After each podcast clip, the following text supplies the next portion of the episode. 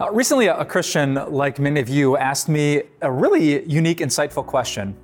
And the question was this Is God not perfect because he doesn't have perfect children? That's kind of an understatement, right? Um, God's children, Adam and Eve, uh, God's children who've been adopted into his family now, Christians, through faith in Jesus, they're obviously not perfect. You and I are obviously not perfect. So, does that mean that the Father who raised us, taught us, disciplined us, and guided us is not perfect?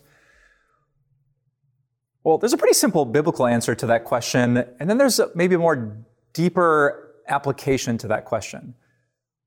So let me start with the simple Bible answer. Um, Jesus said in Matthew 5, verse 48, Be perfect, therefore, as your heavenly Father is perfect. So even though God's got some jacked up kids? is he a perfect father? Well, Jesus says, yes, he is. And that actually leads me to a really important application.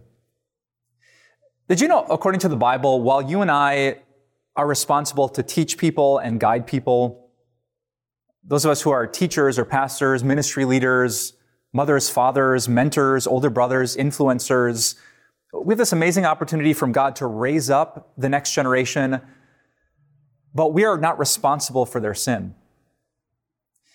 It is not a knock on the character of God that his children are imperfect, because God always does the right thing.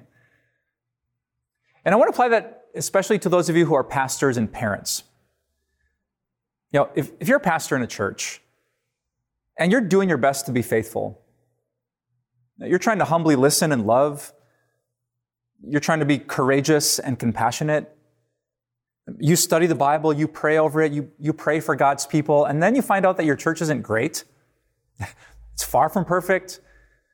It's messy, it's broken, it's sinful, it's just not what you thought it would be. That is not a knock on your ministry. If you're faithful, just like God the Father is faithful, that doesn't make you less imperfect or more responsible. And moms and dads, I need to say that to you too it's just instinctive when one of your kids makes a bad choice or goes down a bad path to wonder what did I do wrong? What was my imperfection? What should I have done differently? And those are humble questions to ask, but at the end of the day, the answer might be nothing. Maybe you did pray for your kids. Maybe you did own your mistakes.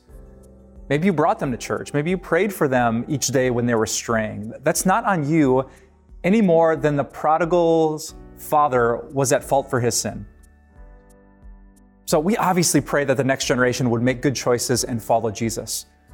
But for those of us who are responsible, let's do our best, just like our Father in heaven always does what's best. And let's remember that each person is responsible for their own choices. I hope that helps you sleep at night. I hope that brings you back to the perfection of your Father in heaven. And I hope that helps you know how to live in this messy and imperfect world.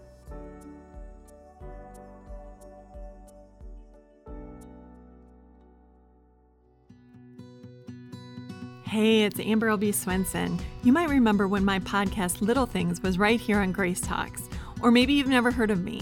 Either way, I want to invite you to listen to Little Things, which is now its own podcast we take a look at little things and little ways that we can change our thinking to know and love God more. So please check out Little Things wherever you listen to your podcasts.